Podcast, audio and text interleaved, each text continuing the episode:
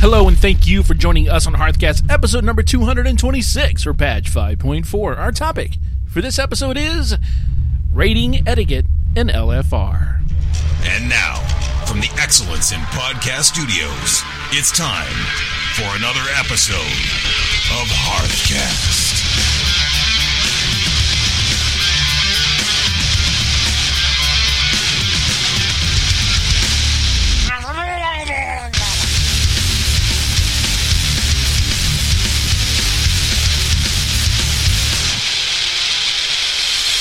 This is Root, and I play a Goblin Warlock.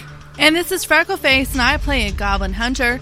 We are a podcast covering the World of Warcraft universe. Coming up at episode number 226 of Hearthcast, we're going to give you some simple rules to get the most out of your looking for raid experience. We disclose the one item that you need in your bags to get extra loot and what to do with that loot. Demonic Rick is going to stop by to give us his unique insights on raid etiquette. And stay tuned after the show for an all new aspect of the daddy.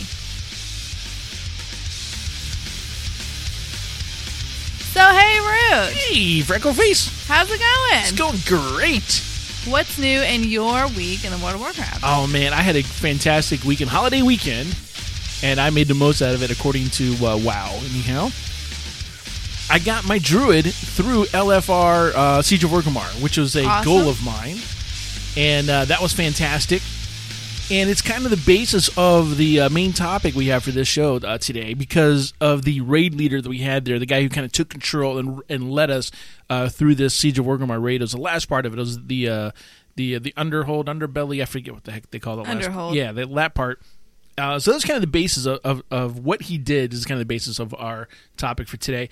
Um, what else happened? Um, man, I was flying around doing some mining on Dark Roast, you know, because he's an engineer and I wanted some more ghost iron. And I was like, you know what? Let me go check out, you know, the um, those mines. What are the Greenstone Quarry over there in Jade Forest? And I went down there and let me go check it out because that's where that the ancient Pandaren mine pick spawns. The one that gives you jewels sometimes when you mine. Gems, or I guess jewels, yeah, Right, yeah, but yeah. So, very rare. It's, technically, I don't really think it's worth it, but it's kind of a See, neat thing to have, you know. yeah. So, but I went down there and I'm like, ah, I'll give it a shot, see what's down there. I went there, it was. You're just sitting there, So you have it on two different characters. yeah. So yeah, That's kind of not fair. why not? They're I don't both know. miners. So is my hunter? I no, don't have it. Well, go down there. Well, I have. We'll go down again. I don't want to. it might be there. That's all I'm saying. Before it used to be very, very heavily camped. Ah, right. and so the, the probably the spawn rate was very very well it was the same but it was probably always taken by somebody so just give it a shot. Uh, it's probably there. I mean i had literally zero. I mean walked down there it was. Same spot my other one was too. So Interesting. yeah it was a lot easier than the druid because i kind of went down there in stealth and ran you know. Yeah, So- stealth makes everything easier. it does Yeah. i was kind of happy with that. Oh what else is going on here? Um, oh my warlock uh, root my warlock. Uh, we're doing a lot of stuff good based on we'll talk about that here in a sec after your seminar we'll talk about what we did based on your fantastic episode last week uh, but i checked my reputation and realized that i was exalted with uh, dominance offensive Okay. and i was like i think i'm missing a mount so i went Uh-huh. down to the quartermaster there sure enough mount that Oh, awesome. and it's a really cool armored uh, w- wyvern werven Right. thing.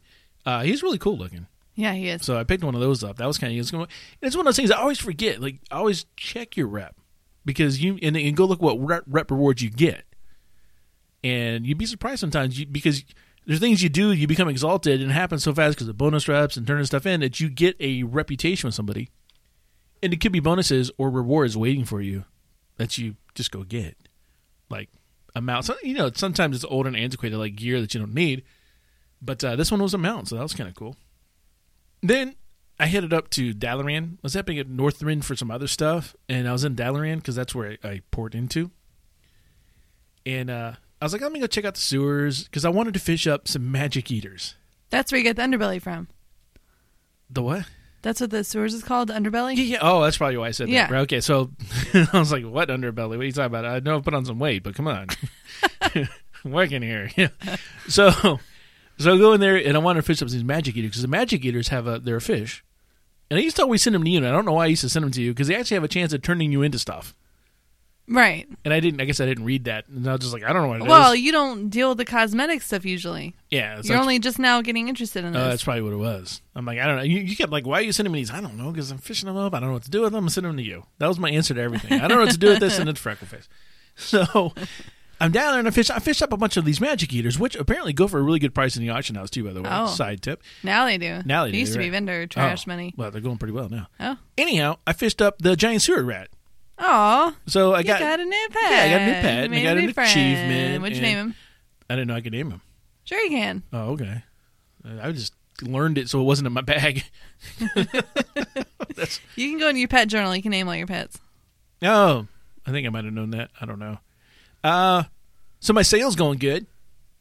Midsummer sale, fire sale Oh, your clearance sale. clearance. Yeah. yeah, it's going pretty well.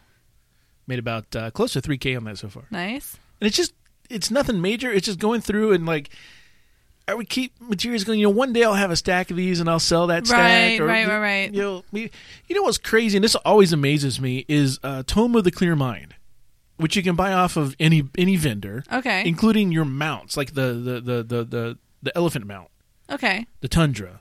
You know, the people The spawn. Yeah, the mammoth. They spawn it. People can get to repair. Right. You can buy this Tome of the Clear Mind right there. Right. It sold for like four gold a pop on the auction house, which is like it. That always amazes know. me. People buy milk for like five gold. yeah, well, it's, milk. well, I can understand that when it's part of a recipe or part of an achievement, like during Yeah, Christmas and stuff for like, like that. thirty silver. Yeah, but people, yeah, well, it's the same thing. okay, well, okay, Yeah. I'll give you that. It's probably the same thing. So, yeah, summer sale's going great, close to three k on that, and it's just like I said, just leftovers had sitting around the bank. Cleared up, you know, bunch of bank space. space how you freckle fuss? I cleared up a bunch of bank space for some nanners. Have a fried nanner sandwich in the banks now. so there's, I did, Alright. did do that. Uh, that's cleared up. That's cool. I'm enjoying that. And um, VEM, uh, the replacement that Demonic Rick mentioned a couple weeks ago for uh, Voice mods. right? The voice enhanced uh, mods. I've been reading with that, and it's really cool. It like tells me stuff before my raid leader tells me stuff, Nice. and I like that because I'm able to anticipate and move. You know, like it's just great. I'm a little scared because I saw on the author's website that they uh, they may not be supporting Warlords of Draenor. Oh. So that would be a, that'd be a, a hard one to swallow. But uh, Sometimes the popular add-ons can get somebody to take it over. yeah, Depends on if they do that or not. yeah. So what about you? What's been going on in your week in the World of Warcraft, Freck? Uh, my warlock is level eighty. Woohoo! Malaria. Malaria. Oh, grats. Level eighty. Yeah. Uh, been leveling really slowly with her, but just uh, doing wrath dungeons. I've been bored. You know. Do you have like all your heirloom gear, or Yeah. Yeah. Yeah. Yeah. you just casually leveling her? Or? Casual leveling her. Oh, yeah. yeah. And I copied my gnome rogue over into the beta. Oh yeah. Now, my gnome rogue, I don't play her much anymore, but she is still my favorite character. Because she's the one that I first made. She's the original freckle face. She has all the toys. So, like, there's no way I'd ever get rid of this character, right? Sure. So, I copied over the beta just to see what she'd look like because, you know, they're upgrading the gnome models. Right. So different. I'm having, like, a hard time dealing with this. Really? Really. Well, you can turn on the old model. That's beside the point. I mean, Okay. one thing I did like, I mean, I logged in and I ran around. I do like the way her pigtails bounce up and down now. That is super cute. Right. Okay, I really like that. And uh, I took a screenshot comparing the old model versus new model, and I posted in a few different places. Yeah, saw that. And they just made the eyes so huge. It just it completely changes the look completely. Like the the gnomes now, they have various eye shapes. They have round ones. They have almond ones. Uh, there's just a variety to the faces, and it might be just what's in testing now is basically one version of the face, and they're going to release more.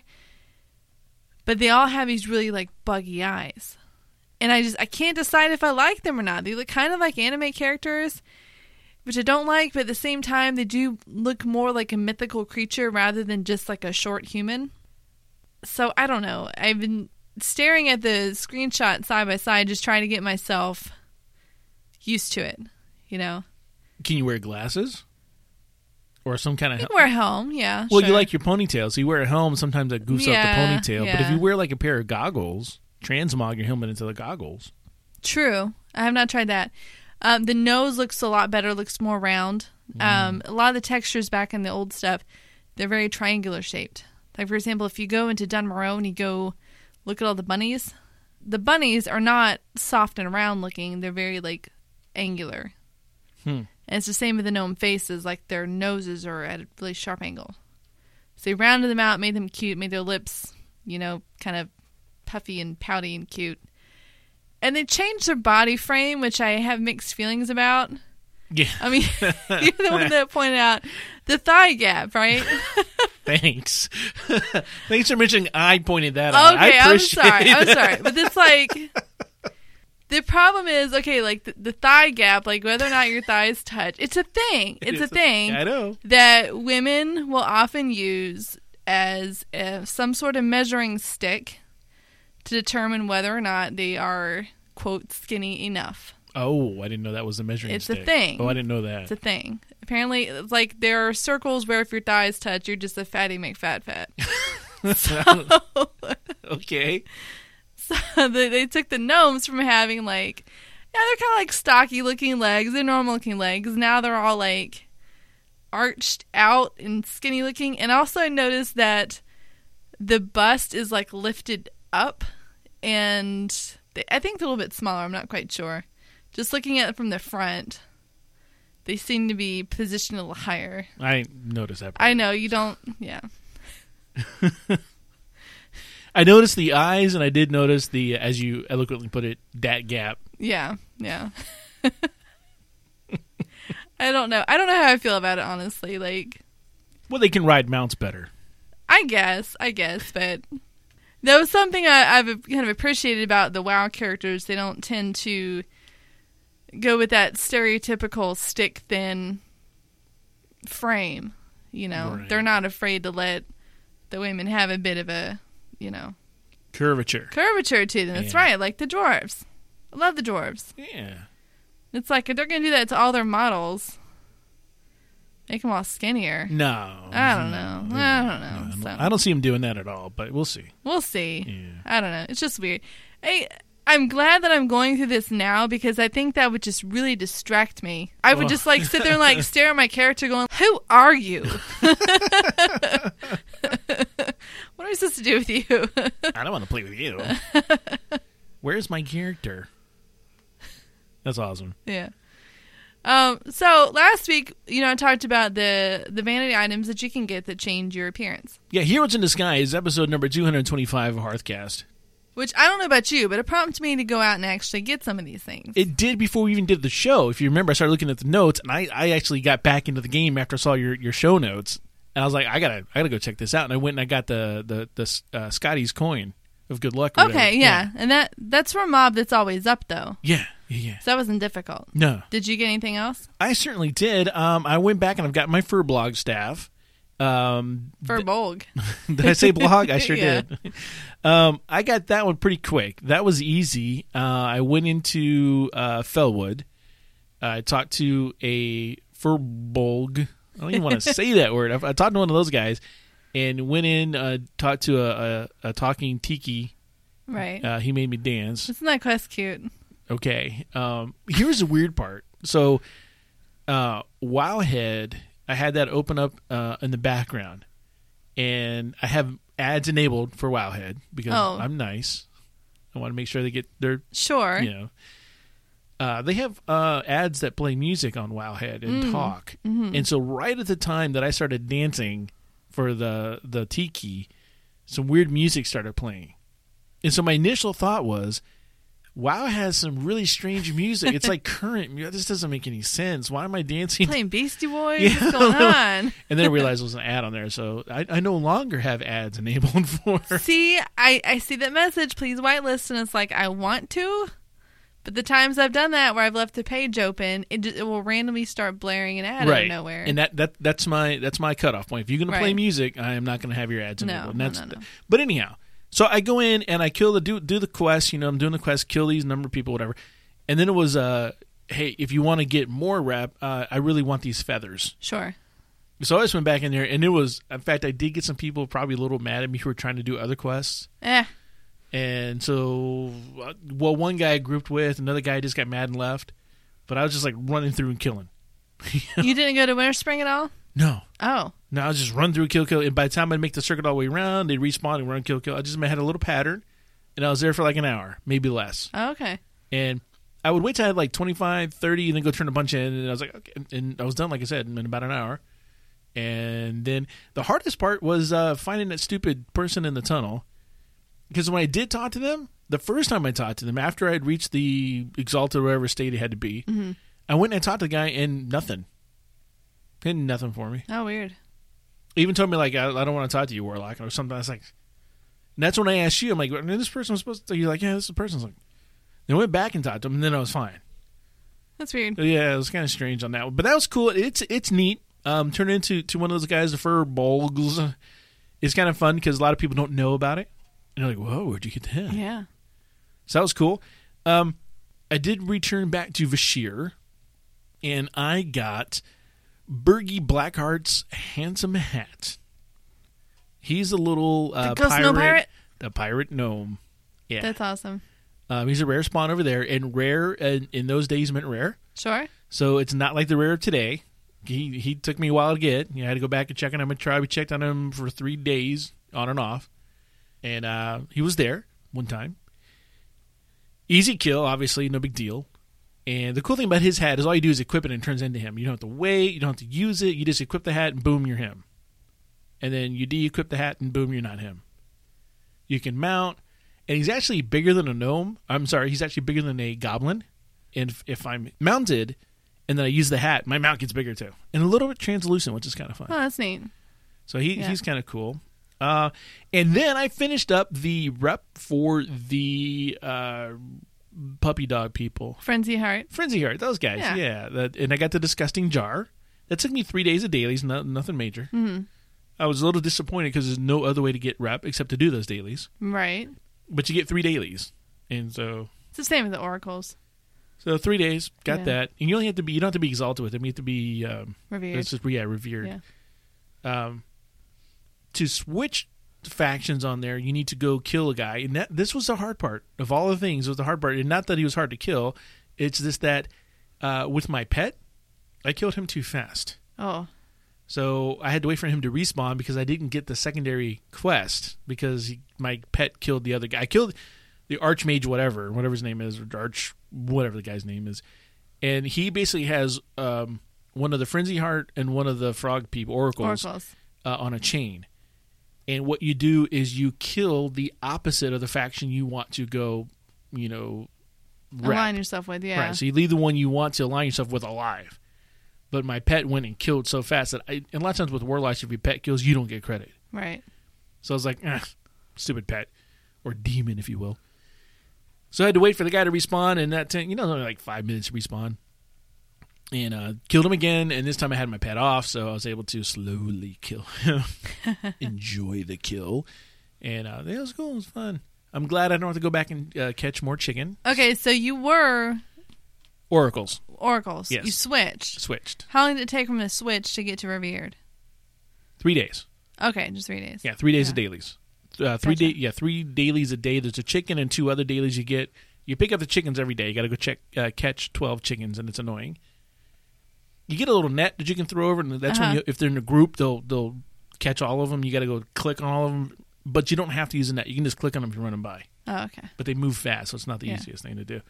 It was more annoying. Uh, the other ones were, you, you you go and you kill thirty uh, frenzyheart guys. Well, you can one shot them with your lowest spell at- Right. at, this level. So you're literally just running through. I didn't even loot them. You just ran through. And it tells you, yeah, go drink this potion, go make this potion, and then drink this potion. It'll make you strong, and you can go. You don't have Yeah, to do that. You just skip that. right on there and Yeah. then kill them. You know. yeah. What about you? Well, see, I had decided on one of the item as well, but here's where I got the hang up. Right, I was also aligned with the oracles, but I was revered because you only need to get revered to buy the jar and the egg. And after that, I had stopped because at level those dailies are super obnoxious and tedious. You know, like you said, there's only three, so you have to keep going back there. So I had just quit at revered. So I never got the achievement. I kind of decided, you know, I kind of want to get the achievement for getting exalted with the oracles before I switch over. and that way I never have to worry about going back and doing it again. Sure. So that's what I'm doing first. Then I'll switch over the Frenzyheart, and then I'll get up and I'll start buying the jars. Makes sense. Yeah. Uh, but I had also gotten the the Furbolg staff. Uh, I did more quests, I think, than you did. I did uh, some in Felwood, then moved to Winter Springs. Yeah, if- yeah, for me, it was just something to do. I mean, I really wasn't doing anything else. It was, you know, holiday weekend, and I had some time, and it was just, it was kind of fun. Yeah. So, whenever I go through and I one shot people like that, I always flash back to a scene from Star Wars with Anakin as a teenager when he goes and he finds his mom with the sand people. Okay. And then he comes back and he's talking to Padme, and he's like, I killed them. I killed them all. The younglings, everybody, you know, just like that's how I feel. Like I'm just walking there, like ah, killing everybody. you know? So What kind of evil? yeah, a little bit, Yeah. but yeah, I'm a warlock. Uh, It's okay. That's all right. Yeah, I'm like feel my wrath. Yeah. so Well, the other item that I got this week uh, was the the archaeology item, the blessing of the old god. well, that's cool. That's when it turns you into the big cockroach. Yes, Qiraji. Yeah, I guess that Yeah. cockroach. It does not last very long. It doesn't. No, Oh, it's like I don't know, ten seconds. really? Yeah, Uh, yeah. it's a little disappointing. Well, it's archaeology though. I mean, you're not gonna pick it up and level to four hundred something just so you can get that item. So that's fine. All right. you know. Um, then I did a little bit more. I did I did most of that just by running around Pandaria, um, solving artifacts, and then uh, getting the restored ones and trading in for Nerubian, and then solving it. It really didn't take me very long. Hmm. So I found a really cool spot in um, Icecrown area uh, that spawns these level 80 undead guys. Like it's a constant spawning of them. okay, And there's that I don't know, I guess based on the tooltip that the gorilla in a bubble might drop from them cuz that any creature that's 78 to 80 oh okay, and uh, so I spent like uh, probably 30 minutes just blowing those guys up. they're constantly spawning. Was it that area that for the Argent tournament you used to have to go there for, as one of your dailies, and you'd get on the horse there? No, I don't think so. Okay. Um, it's at the top of a path. That's all I remember. Okay. It's like by some long bridges in Icecrown. It's at the top, and they're just constantly spawning there. And there's a there's an, a quote unquote elite that spawns there too. But mm, oh well, might have been elite in a day. But um, yeah, I didn't get anything on that one. I just, it was just I was there for a while. I was like, eh, Yeah, I had to farm a little longer for that one. yeah, And that's just more like, eh. okay. Then I went over killed. Oh, you know what's cool is I went over to the uh the Valkyrs, the big the big gals. Right? and I was killing them. They have this proto drake over there that, that's by this big orange acid lake, and it's called a blighted proto drake. Ooh. And it's the same basic model as like the green proto drake you get from the oracles, except he's like this really whitish color with kind of like like sore spores on. He looks really just sickly. Yeah. but he looks really cool. And I'm kind of sad that, to my knowledge, he's not a mount you can get in the game. yeah. Um, but uh, yeah, it was cool. He was like one shot on them too, but they didn't drop nothing either. But I owed them them Valkyrs some uh, some some one shots. Damn. For killing yeah. me back yeah, in they're the kind day. of obnoxious. Yeah, especially when you had turned into them. Remember that quest you had to turn into Valkyr and run Oh, around yeah. and do? Yeah, that was really cool for me because you go from a you know at that time I was a gnome and then I I think I've done it as a world as a as a goblin as well. It's always kind of cool to turn into those big creatures and stuff. So if you guys went back and checked out any of uh, the disguises, let us know. Let us know how your adventures are progressing in the world of Warcraft. Looking for raid, raiding etiquette. Raiding, arguably what Blizzard considers in game content, was made more accessible to casual players with the introduction of looking for raid groups in patch 4.3. While LFR can be a landmine to navigate through, we think things could be made just a little bit easier with an overall revisiting of how people should conduct themselves while in a raid group. So the first rule is to show up as prepared as possible. For your toon, that means having flask food, being equipped, gemmed, enchanted. reforged. You don't have to spend a ton of gold on this, but it's better to have an enchant on all of your gear that you can, even if it's not the top tier, than to have nothing. You need to make sure that you're personally prepared, make sure you're not going to have interruptions, make sure that you've timed your stuff right so that you know you're ready to go and don't have things pulling you away. And of course, your computer. Make sure your add ons are updated. Uh, any software that needs to be installed is done before you get pulled into the dungeon. Another tip is to be sure you listen to the raid group. Now, a lot of times in LFR, somebody will step up and kind of make themselves the de facto leader of the group, kind of instructing people on what to do, how to do things. Pay attention to them, pay attention to what they're asking people to do. Um, you may need to turn down other sounds on your system. Like if, if they say, hey, everybody, let's jump into Mumble, or let's jump into uh, TeamSpeak, or let's jump into Ventrilo, whatever they're using, whatever software they might be using, which is we should have updated because Freckleface just said that to have your computer ready. You may need to turn down other sounds and other distractions so you can actually hear people if they're talking to you. And you want to eliminate any other distractions that might be in your immediate area on your computer or anywhere else just to make sure you are focused on your task at hand. Volunteer any relevant information to your raid group. Is it your first time seeing an encounter? Do you prefer a particular role in a fight? Are you really terrible at a particular mechanic and should just never be trusted with that? I'm, I'm that way sometimes. hey, do not put me new. Do you know you always die at a particular point? Well, and that was happened to me. If you remember, oh, well, I, I, I know I talked about it on this here, but anybody who was raiding with me during um, Mogu'shan Vaults, I could not see a particular effect that one of the bosses did on the ground, and I was always standing in it. Even though everybody else was running, I'm like, oh, people are running. I should run. I wouldn't be able to catch up with them in time. And I'd always die on that mechanic 100% of the time. 100% success rate of dying on that. And so I got to the point where I would tell people, I die here because I can't see the effect. And then when um, when they went to like the next patch, remember remember I was complaining about everything going into slow motion and the kaleidoscope or the slideshow of WoW, and I was getting really.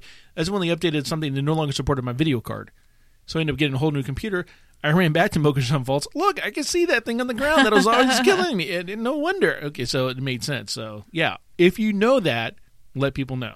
Mine is the eyeball fight with the maze in uh, Throne of Thunder. Oh man, yeah. I am fine if they put a marker on somebody. I can follow that marker. But you expect me where it's like pointing in one direction and then you're supposed to go somewhere else and then follow his maze? No. I die. I died there a lot too. I, I think I survived that like twice. Not not a lot. know your roles and responsibilities per fight. If you have interrupts or dispels or you have crowd control, anything that might be particular that your class has, if you can use those in a fight, you need to know when to use them in a fight. Now, if you have an add on like DBM or VEM, they'll actually tell you interrupt this character. But don't just go interrupt them. Make sure you're the one that's supposed to interrupt them. A lot of times it requires coordination. Hey, I know this uh, this particular guy here. He does this thing and needs to be interrupted. I got first interrupt. You get second interrupt. Cool, cool. So you talk that out with somebody else so you understand the coordination that's happening. Because if you both go over there and you both interrupt, then one of you's just wasted an interrupt that might be helpful later on in the fight. You know, as a hunter, I could have a bloodlust at my disposal or a battle res, depending on what pet I have. Sure, and I've heard you ask raid leaders before, do you want a bloodlust or do you want a battle res?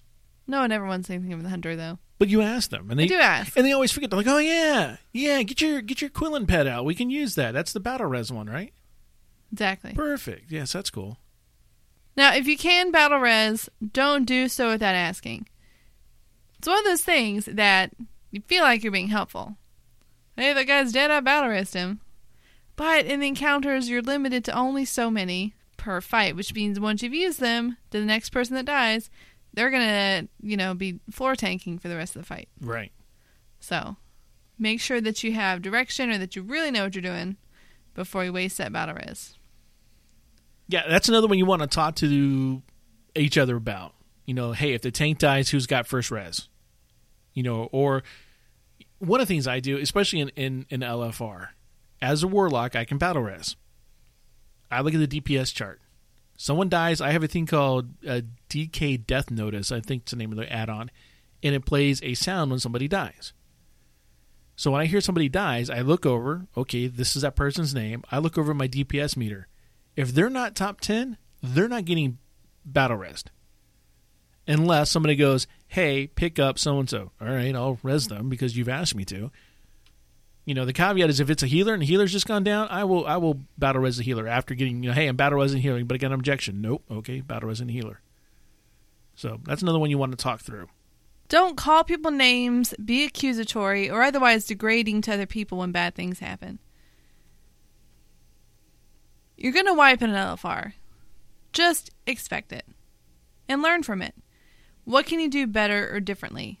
There's a big difference between saying, Tank, you suck, and saying, Tank, you were in the wrong presence for a, mm. a death knight. You need to switch your presence.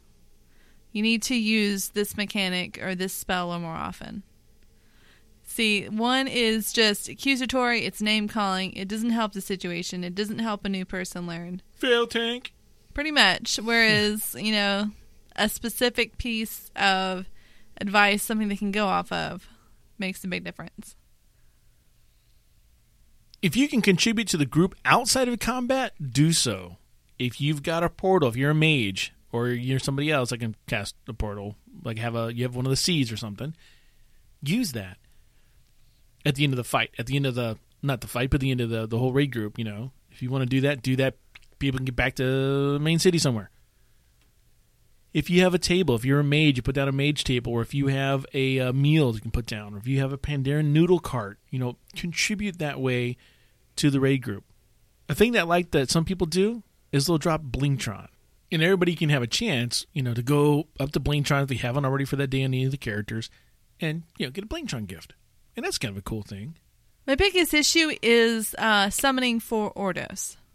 Now, sometimes you will not have a warlock in a group, and everyone has to make their way there, which is fine. And sometimes there is a warlock, and they just refuse to do it. Like the group that made me mad was the last one I was in when the warlock was there, but they were completely ignoring everyone, asking them to uh, summon everybody. And one of their friends in the group said, Summoning is a courtesy. You shouldn't expect it. My issue with that is that I do understand there is a problem when people queue for the raid while they're in the shrine, for example, and expect a summon and refuse to even make their way over to the court there. They just sit there and go, summon me, summon me. But at the same time, if there is a warlock in the group and they can summon people, that saves people from getting ganked on the way up. It saves them from, you know, because when you're on the bridge, you have to go past that huge molten giant and maybe sometimes Cinderfall. So it saves people the risk of dying to like the fire elementals. It saves the group from those people who always like run the wrong way in the courtyard and pull all the trash. And pull all the trash. Yeah. so it's not that you're asking for a summon because you're lazy. It was just it it helps the group if you can summon everybody in. I get what they're saying, but as a warlock, I've been on both sides of this fence. What I don't like is when people demand the summons. Cuz then I'm like make an effort. Okay. But at the same time, it benefits me to summon those people because that means I get to kill Ordos faster and get to move on. Exactly. So there, there's a there's a huge difference. You brought up every single reason under the sun that I will summon people to Ordos because there's too much junk that can happen along the way. Right. So it benefits me to summon them to Ordos. But if it's something else, for instance, if I am, and this happened just the other night, we were uh, in uh, Siege of Orgrimmar, Flex Raid it has one entrance and is right by the shrine. And someone's like, "Oh, Root, summon me." I'm like, "Oh no, fly down from the shrine," because you're 30 seconds away. Right. By the time I summon and get two people to come over here to click on this for us, and then click on, you could be right, here. Be there already. Yeah. you know? Fly. And uh, I, the the raid leader supported me on that one. Right. So, so yeah, hundred percent, two sides of that coin. But If you're Nordos and you're a Warlock, yeah, you best be summoning. Another big rule of etiquette is to be patient with others because you really never know what's on the other side of the screen. It could be their first time ever in a group that big. They might not know what's going on. It could be a child. It could be someone who is older and dealing with a disability. That comes 100% out of uh, what happened in our raid in the LFR that I was in, where the very first issue that cropped up, we had somebody pipe up with a whole bunch of derogatory stuff. And the guy who was kind of ra- leading the raid said, wait, wait, wait, wait. If you don't have anything constructive to say, you're welcome to leave the raid.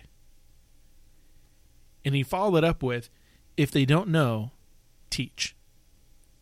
And I was like, yeah, if they don't know, teach. I like that. During this raid, I've never seen it happen before, and it was really, really interesting. In the last part of Siege of Orgrimmar, there's a tunnel that leads up to Garrosh. And in this tunnel, there are little pockets of trash mobs that you have to kill. Most of the time, what people say is careful with your AoE because we don't want to aggro the other groups. Because then you, you will get overwhelmed in that tunnel. It will be happen very fast.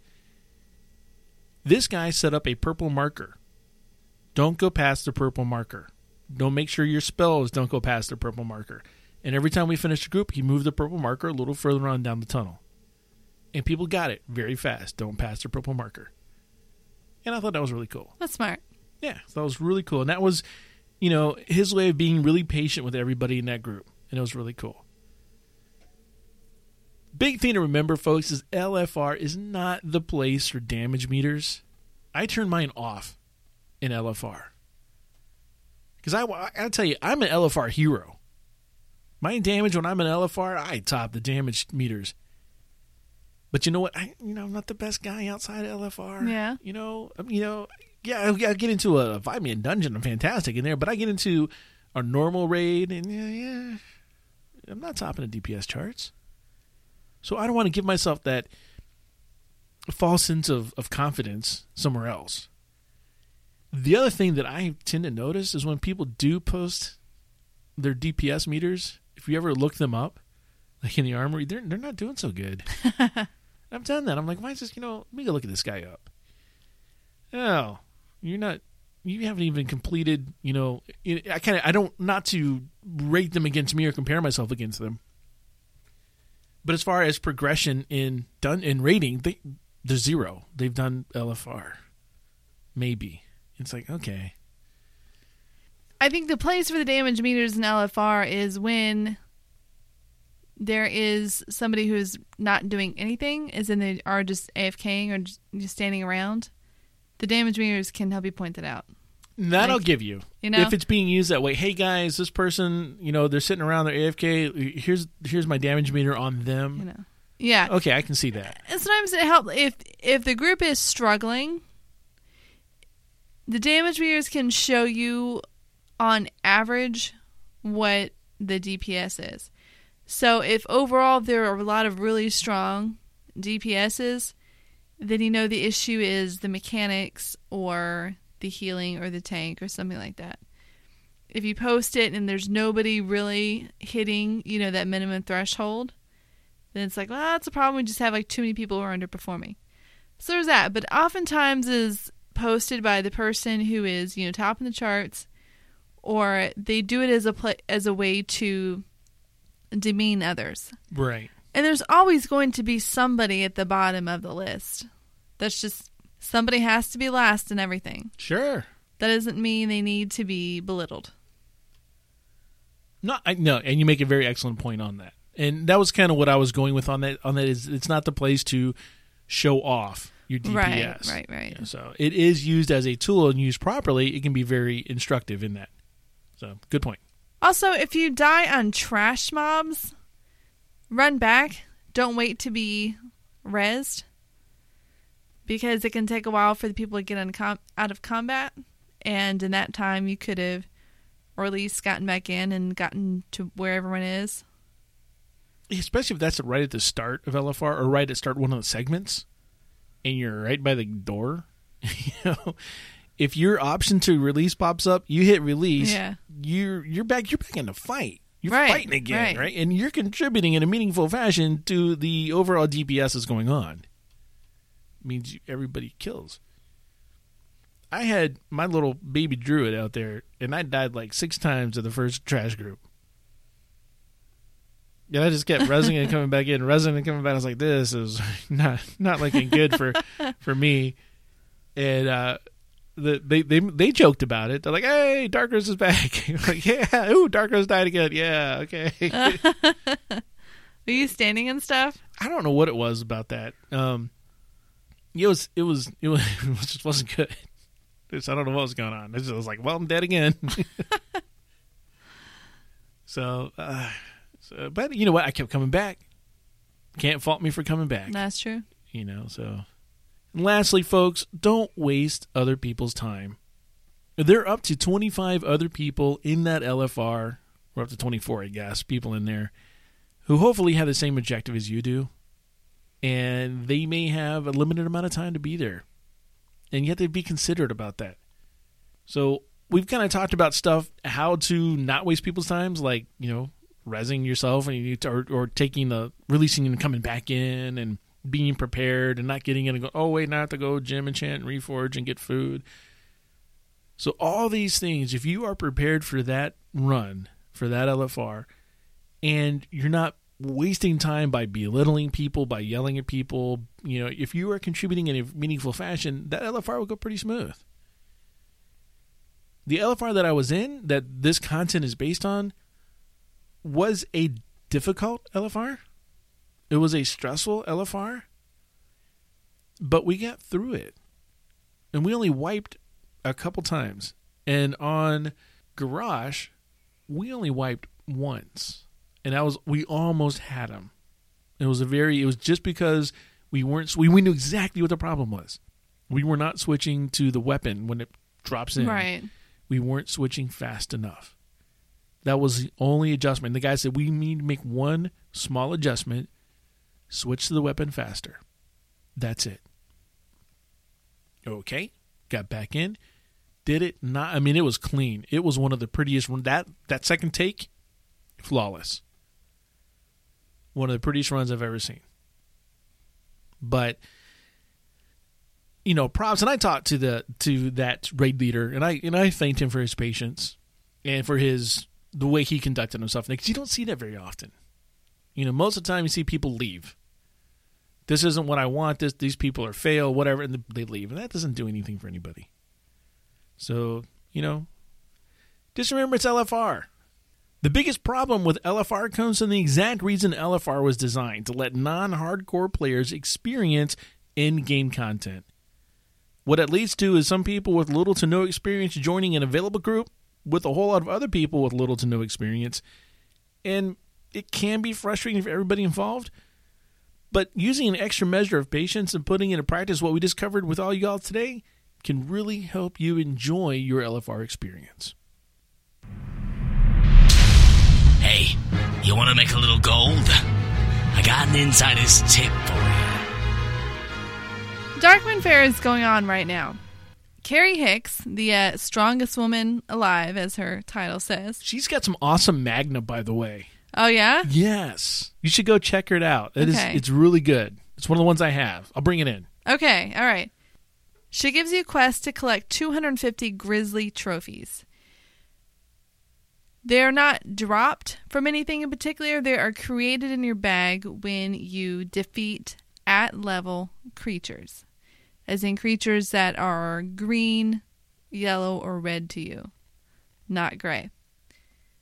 What the quest doesn't tell you explicitly is that to get these items, you have to have the Darkmoon Adventurer's Guide in your bag. There is an NPC at the top of the fair. Her name is Selina Dourman, it says Darkmoon Fair information. You talk to her, she gives you a book. This guide, it stays in your bag, it lets you collect these grisly trophies. What it also lets you collect are these quest items. Items like the soothsayer runes, the ornate weapon, and so forth. All the description of the item says is that someone at the Darkmoon Fair might be interested in these. But it starts a quest and you turn it in the Darkmoon Fair and you get extra tickets. These items are not bind on pickup, so they can be sold in the auction house. So if you pick up a Dungeon Adventures guide and then you run either at level 5 man dungeons or level 90 raids, there's a chance for these to drop. And only the people who have this adventurer's guide in their bag are eligible to roll on these items. We got it so far? I'm with you so far. Okay, now here's the kicker. All right, kick it. These items do not just drop during the fair. They drop whenever you have the adventurer's guide in your backpack. They have a chance to drop. Chance to drop, Right. sure. So just because you turn in this quest, or if you decide not to do this quest at all, you still want to pick up a, copy of the Adventurer's Guide and keep it in your bag, especially if you run a lot of dungeons. All right, so I've got a copy of this. It's been sitting in my bag. I, from time to time, I get the Soothsayer runes, and I don't really play a lot of uh, Darkmoon Fair stuff. So what am I supposed to do with those runes? Well, if you don't want to turn them in for items, which there are a lot of stuff you can get, you can get you can use it to upgrade an heirloom item from level 80 to level 85. You can use it for T-Mog items. You can use it for mounts for pets. Um, there's a couple of toys in there as well. If none of that appeals to you or you've bought everything, you can always just sell those quest items on the auction house. The trick to doing that is knowing when demand is high and supply is low. And that is always going to be at the very beginning of the fair because you have those enthusiasts who log on Sunday and just want to get as many tickets as possible. So they will go and buy out the auction house. Ah, very true. The thing is that most people who are selling them will get them at some point during the fair and will put them up midweek. Mm. So on a Sunday, it starts out when demand is very high, supply is very low, and as the week progresses, supply gets higher, demand gets lower. True. So the price gets lower. So you have to know when the Darkmoon Fair is coming into town, Right. Which is always the first Sunday of the month.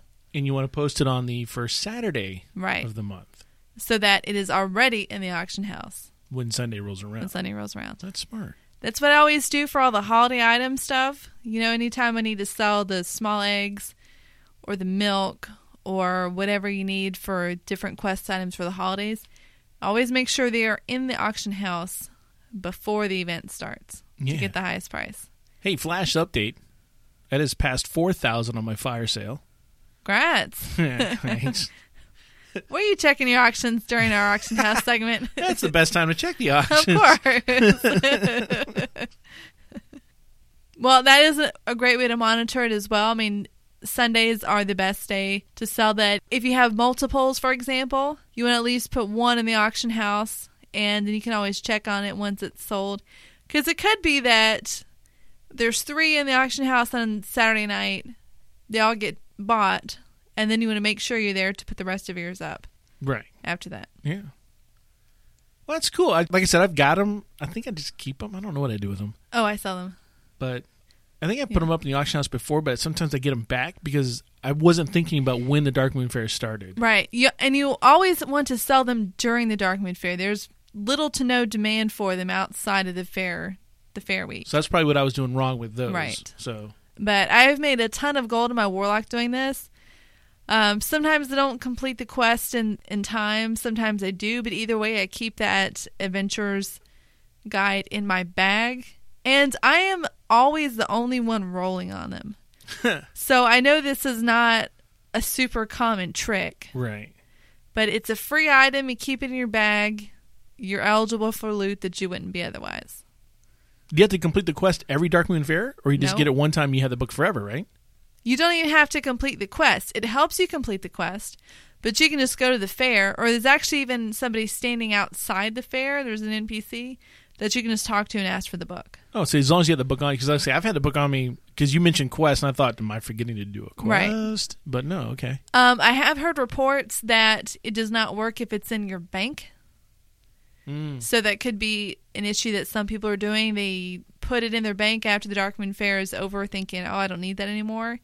And you're not getting the benefit if you do that. Right, so you want it in your bags. Yes, and I'm not sure if that's a bug or if that is the intent behind it. I think it's be intentional. Game theory wise, that makes sense. Yeah, You gotta Can't have it on you to make sense of stuff. Yeah, you can't turn in Quest stuff from your bank. So Yeah. yeah, So cool. Now I know why I'm not making money on those. I, I think, there you go. yeah, I would have had a better Flash update if I'd known. Because now the Darkmoon Fair is going, I could have sold some of those. Well, now you know for next month. You just got to remember. I'm gonna start putting on our podcast calendar. That's right. Fair. There you go. sell sell your sell your runestones now. Hey, I told you last Sunday. We actually were both logged on to WoW at the same time. I'd already seen those Darkmoon Fair. In fact, I was planning on going over there because I wanted Well, to. Well, Normally, you're like, I missed it. It was yeah, last normally week. it's what it is. It is or it's true. like Thursday. You're like, oh, I haven't been. So I thought I was being helpful. you were no, and I was. You did not make me feel helpful. I'm sorry. You were helpful. Made me feel redundant. No, you were helpful. I was just already. It was one the one time I was planning on going there. I know, freckle face. Well, Sorry. I wanted to go see if I could get the the rabbit. I want to get the rabbit. Oh yeah, I haven't, still don't have haven't done the rabbit. rabbit, so I want to go do the rabbit. So, but it's all right. It's good. You're listening to Hearthcast.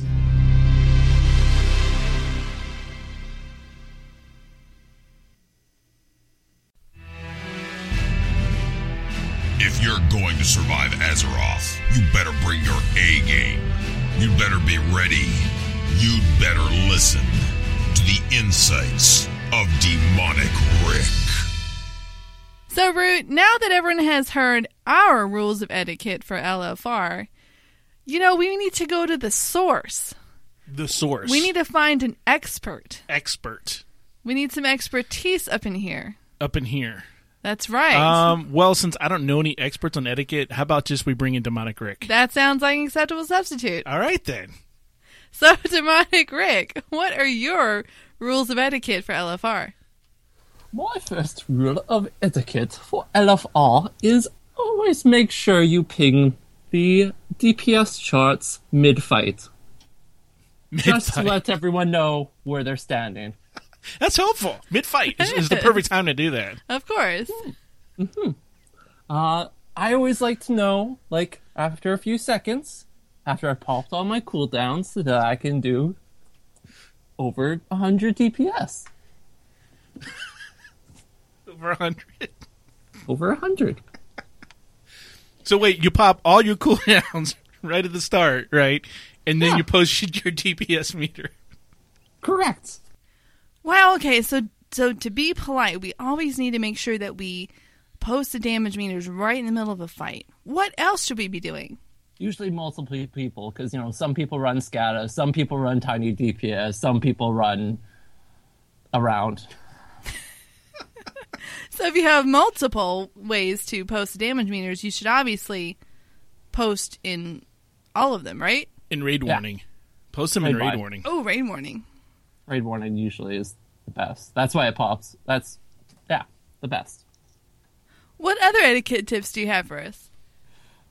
uh well it's always good to put someone on follow when you're going away mid-fight to go make yourself a sandwich and then when you come back just make sure that you hit the accept res button and then do it again you know because you have other things to do other than playing WoW. You can't just like sit at the computer screen and, and like be expected to kill bosses and stuff.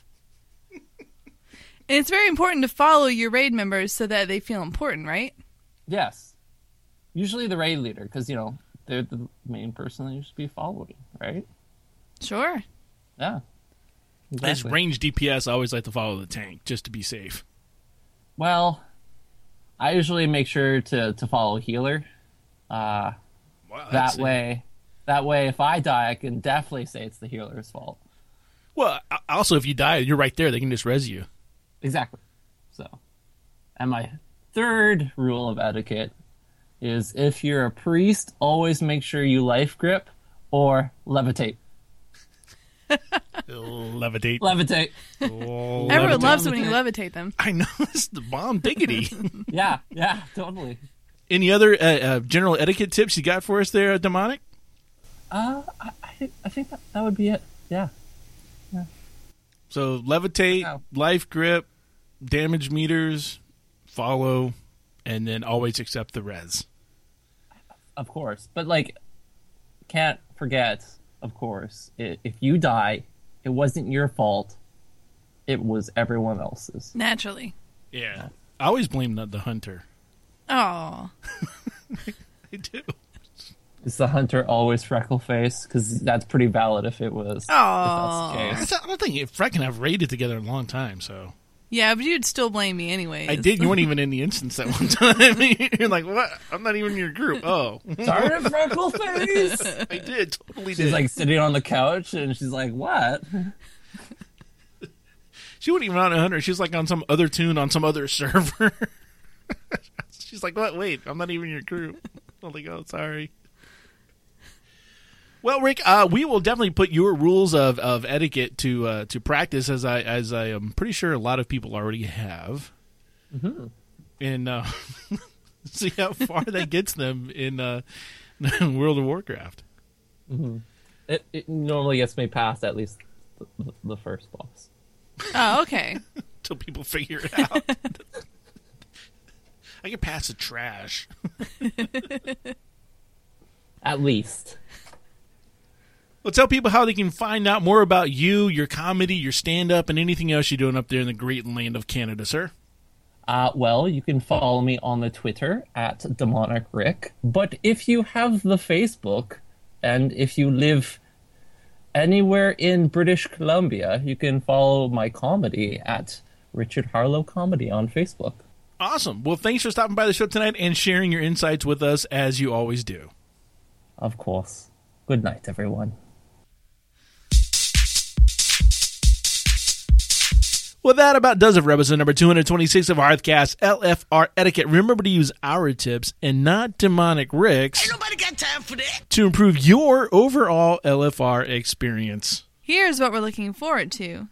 Our next event for the Orlando WoW Meetup group is going to be on July 18th at 6:30 p.m. That's over at Firkin and Kegler near Waterford Lakes. We are also looking for our next contestant for our Hearthcast AoE. So if you want to play around, just let us know. It only takes about 20 minutes of your time. We are here in the studio between about 6 and 9 p.m. Eastern on Mondays. And remember, you don't have to be exactly right to win. And remember, folks, if you defeat either Freckleface or myself, you will win a one year premium curse subscription to update all your add ons, just like I do and Freckleface does. It just takes care of it, and it's fantastic. Uh, it's a no brainer. You curse open, it does it all for you. So it's worth it. Study up, and you'll be the proud owner of one of those. Want to give a special shout out to all of our friends and followers on Twitter and Facebook, all the social media. You go check us out over there. Freck, I know you posted that that picture of uh, of your My gnome upgrade. yeah the gnome upgrade with the freaky eyeballs. That's on Facebook. Yeah, I think you put it on Twitter too. You put it around. So go check that out. If you have some time, stop over by the WoW Podcast subreddit at uh, wowpodcasts, plural, dot reddit dot com. You check out all the current uh, WoW podcasts that are out there. If you know of others that you want added, just uh, let us know. We'll add those to that podcast subreddit. Be sure also to go give the folks over at Vote to Kick some love. Remember, that is an explicit podcast, but they're darn funny. So go give them some love from Hearthcast. And as we close the show, we want to thank all of you for listening. You can be part of next week's show by sending us your questions, comments, or any other feedback. Send an email to podcast at hearthcast.com. You can tweet me at hearthcastfreck or root at hearthcastroot. Can like our Facebook page or even send us a voice message on hearthcast.com using SpeakPipe. No registration or installation required. A big thank you to our friends over to OpenRaid for everything they do. You can find Hearthcast on iTunes, Stitcher, or just drop our RSS feed into your favorite podcasting app. Until next time, this has been Root And Freckleface. for Hearthcast.com.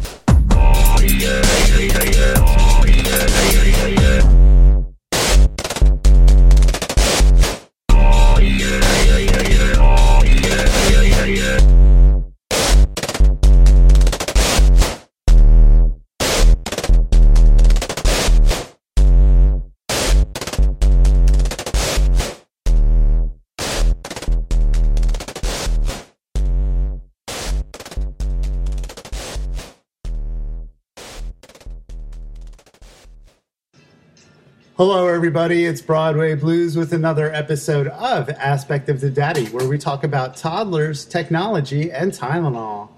I've got a very special guest today. His name is Caleb. Do you want to say hi?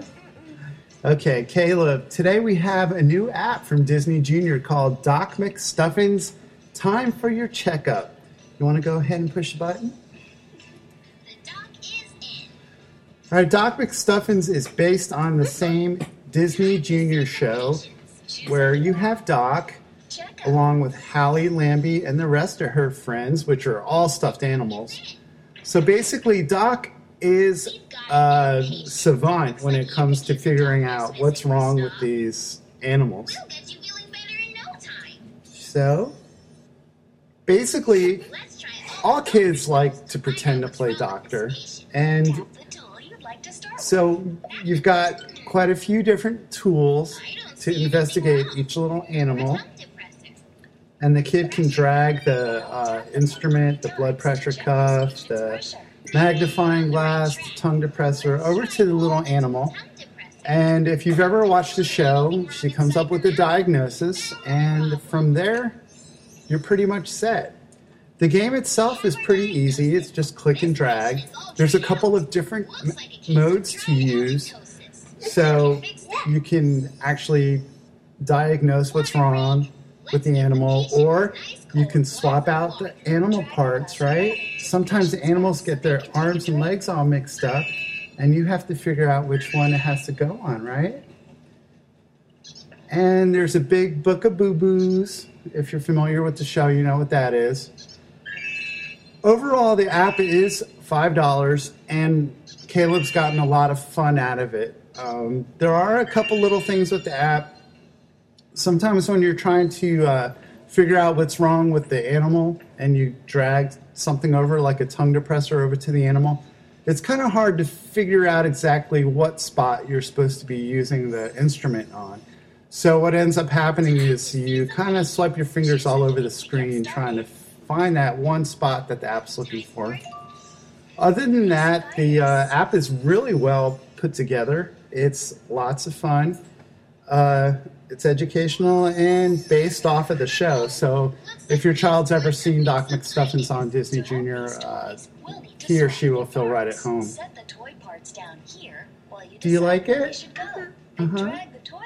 Do you want to tell anybody about it? No? Well, Caleb really likes it, and uh, that's another episode of Aspect of the Daddy.